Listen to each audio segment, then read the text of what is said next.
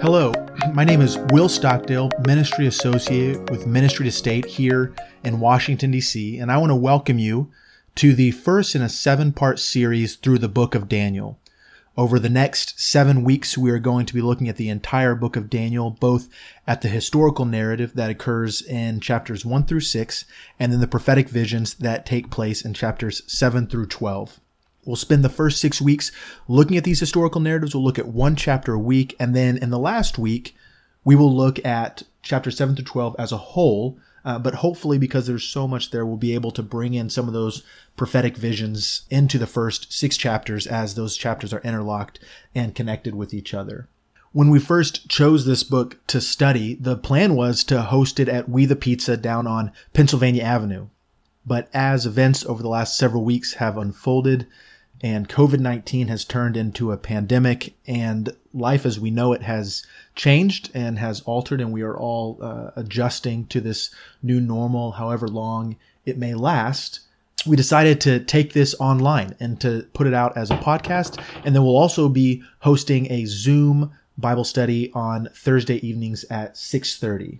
So as we get going, there are a, a, couple reasons why we chose to study this book. The first is its relevance to those who are working in government. Daniel is about uh, political exile and his three friends from Judah who were part of the uh, nobility in Judah taken off to serve a foreign government, to serve a foreign power. And throughout their time, specifically Daniel and his time in the Babylonian government, he rose to power and he rose higher in the ranks as he was trusted more and more with the leaders in Babylon. He rose not just because of his own wisdom or insight. He rose because God is faithful to his people, whether or not we are faithful to them. But Daniel also gives us an example of how we can possibly live faithful in exile.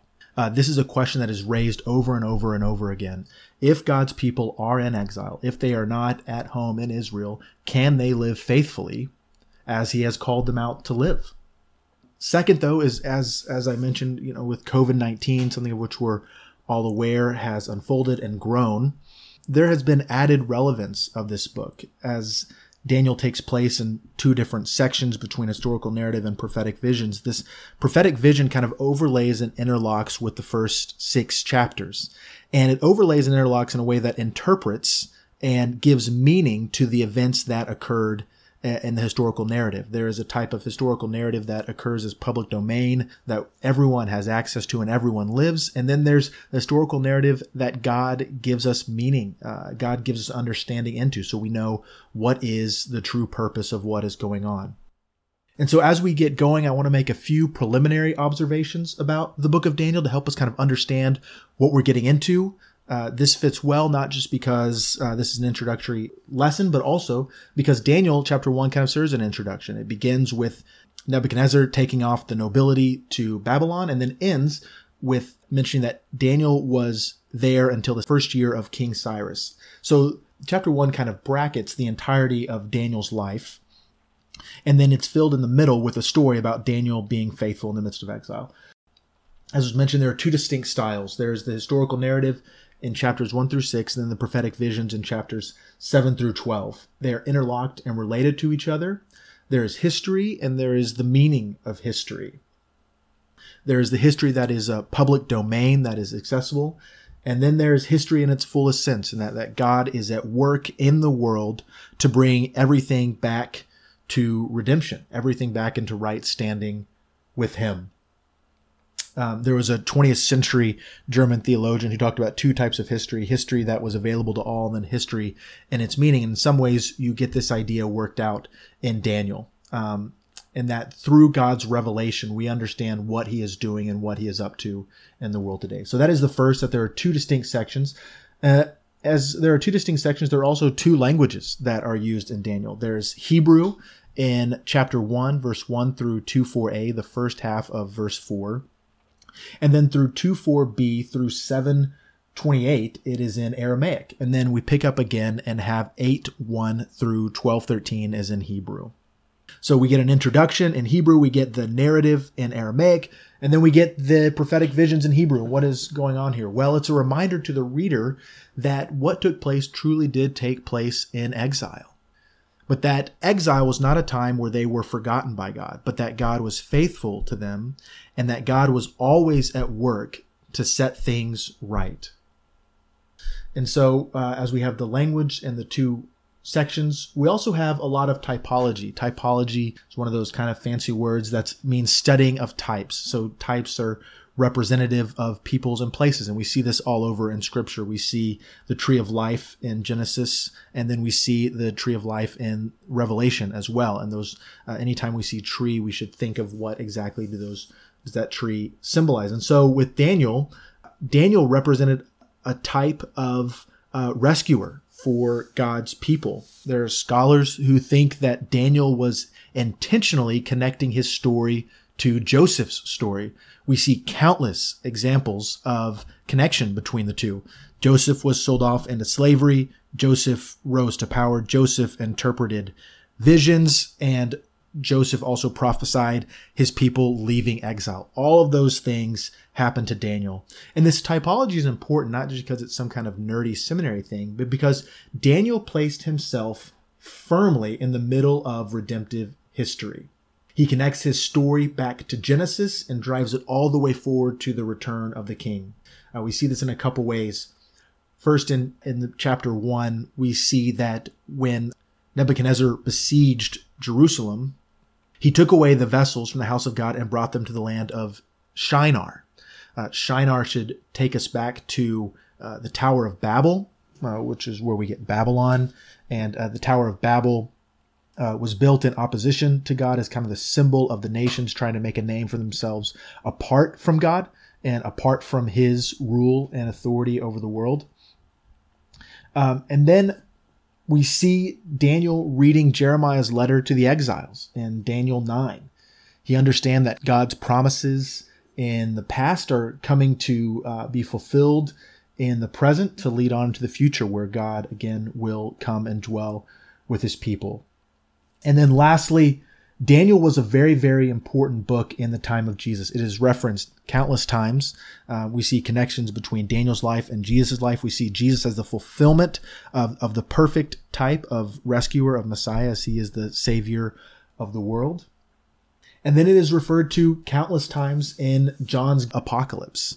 In uh, Revelation, we see a ton of similarities between Daniel and the way that John uh, wrote his revelation.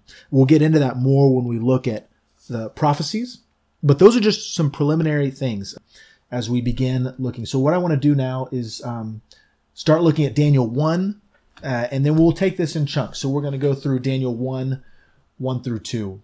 We're told that the exile under which Daniel went took place in the third year of the reign of Jehoiakim, king of Judah. There are different dates given by different scholars as to when exactly this was. It generally ranges between 605 BC and 600 BC.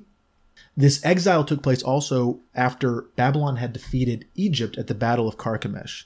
And this is important because we realize that there is a very complicated geopolitical landscape that is existing in this time. This is not just an isolated incident, but there are allies, there are allegiances, there are different countries, different nations that were seeking to ally themselves with power and seek to put them in a self uh, where they would be an advantage. And Israel was caught in that, and Judah was defeated, and uh, for a number of reasons, uh, mostly uh, because their sin and their kind of playing of realpolitik that led them to be taken off into exile. We see in one two we see this phrase, and this is repeated. This phrase is repeated three times uh, throughout the first chapter and it was this, and the Lord gave Jehoiakim. Uh, the Lord gave, the Lord gave. While God's people are under siege, as God's people are being attacked by a foreign power, he does not want them to forget that he is the one who is in charge. That Nebuchadnezzar only does what he does, that Cyrus only does what he does because God allows it to happen. It's God's world and Nebuchadnezzar is just living in it. That's kind of the way to think about it. And so God is still in charge. God is still the one who is orchestrating events, and God is bringing about something greater than anything we could ask or imagine. And then in Daniel 1, verses 3 through 4, we're introduced to a man named Ashpenaz. He is the chief eunuch. He can be described as something of uh, a confidant for the king. He is looked upon and, and trusted by Nebuchadnezzar to start and fulfill a re-education program. This these nobility were taken off into Babylon. We could say that perhaps they were like an aristocracy, and that they were indoctrinated and educated in Babylonian literature in hopes that they would become, well, would lose their Jewish identity, lose their identity as God's people, and become thoroughly Babylonian. There's a scholar named Ian, and he says, by way of application, that wherever they are educated, our children need to know and understand the contemporary language and literature of the Babylonians and be armed with biblical discernment into its follies and flaws. Everywhere we go in this world, we are being educated in one way or another. There are countless narratives that we are being faced with, that we are being that we are hearing and listening to. And what is most important is that we listen primarily and firstly to God's story that He is telling, and then filter these other narratives through that. And then we get another quote here that the fundamental goal of the whole procedure, though, was in one way or another to obliterate all memory of Israel and Israel's God from the lips and the minds of these young men and to instill into them a sense of the total dependence on Nebuchadnezzar for all good things in life. Whereas originally they would be relying on God for good things, they are instead to rely on Nebuchadnezzar for giving them good things. And then in Daniel 1 5 through 7, these young men are given new names. And this is a really important point. Their original names all remind that they're people of Yahweh, Hananiah, Mishael, and Azariah are each names that allude to and reference the God of Israel. And the new names they're given, Shadrach, Meshach, and Abednego, are each names that reference a different God in the Babylonian pantheon. So in the Babylonian, all the deities that were there, these names each reference a different Babylonian deity. And this is not accidental. This is a, this is an intentional effort at fragmentation. Whereas prior to they were united as one people to one God. In Babylon, they are dispersed and fragmented to different people to different gods. And I think this is something that is incredibly relevant to us today. We are so often tempted to be fragmented and to have our identity rooted in any number of things, to what we do, where we went to school, who our family is, what our hobbies are. And those those things are not always and inherently bad themselves, but when they become how we identify and call ourselves, they fragment us and prevent us from fully being the people of God as he has called us. And then we get to Daniel 1 8. In Daniel 1 8, we see that he chose not to eat the food that was given him, uh, but he chose water and vegetables. And the question is, why did Daniel choose drink water and eat vegetables and not meat? Well, some people have thought that perhaps that's because meat was sacrificed to the idols and he didn't want to, wouldn't want to uh, eat that. However, the vegetables would have also been offered up to the idols, so that doesn't totally hold. There's one suggestion that perhaps Daniel choosing the vegetables and the water, vegetables and water are things that grow naturally. They come from the earth. And so it was Daniel's one way of remembering that all things that he has are gifts from God. This again would tie back into combating the idea that Nebuchadnezzar is the giver of good gifts instead of Daniel's God.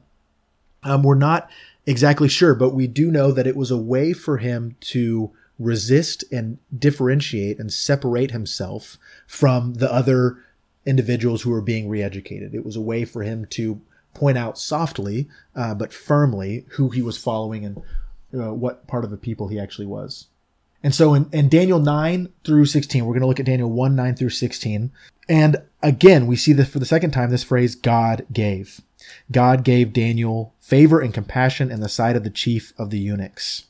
This is told us after he chose not to eat the food of the, or drink the wine of Babylon.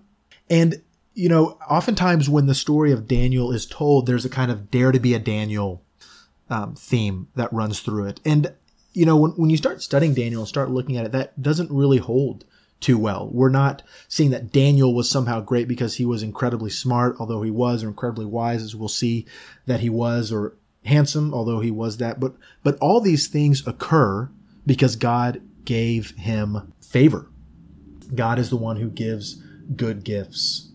again to tie the uh, these kind of bad themes you, are probably aware of the daniel diet out there the one of the funny things when you think about that is that daniel didn't lose weight he was fatter at the end of this so at the end of the 10 days it says that he was fatter in flesh than all the youths who ate the king's food so go for the daniel diet but if you lose weight maybe we've missed the point a little bit so not only was daniel faithful and his friends were faithful to God, but they also won uh, won over Ashpenaz. They also won him over by their gentleness and humility and wisdom.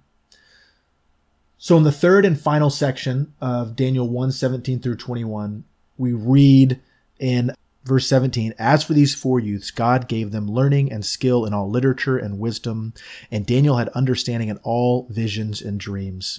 Again, this is another theme of God gives. God is the one who gives. And this idea of God giving versus us taking runs throughout Scripture. It is always a bad idea for us to take, for man to take in Scripture.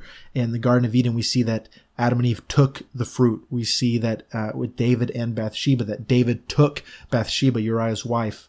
And in contrast, that we see in Philippians 2, we see that Jesus did not count equality with God a thing to be grasped. Jesus did not take the temptations that were offered him by Satan in his 40 days in the wilderness, but instead received the calling that God had given him.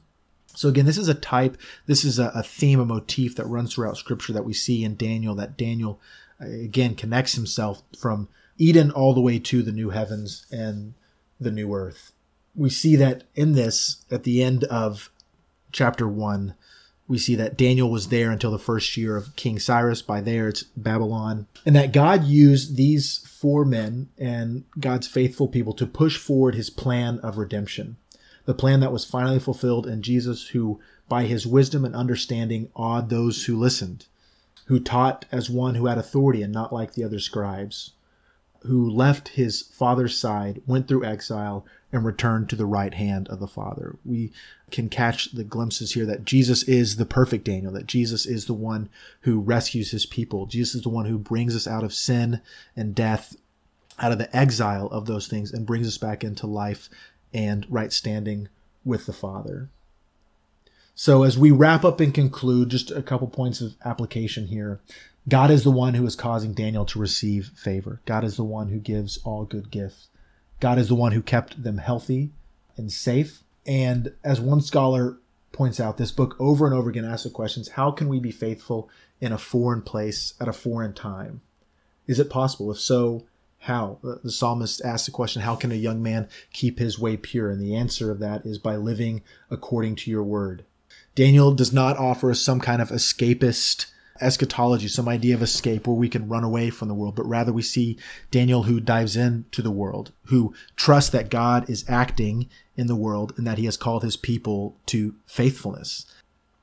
And so, as we're in this confusing time of COVID 19, we can trust and rely on the fact that God is in charge, that God is not surprised by any of this, that um, God is working all things together for the good of those who love him, that God cares deeply for his creation and he cares how his people respond to this time.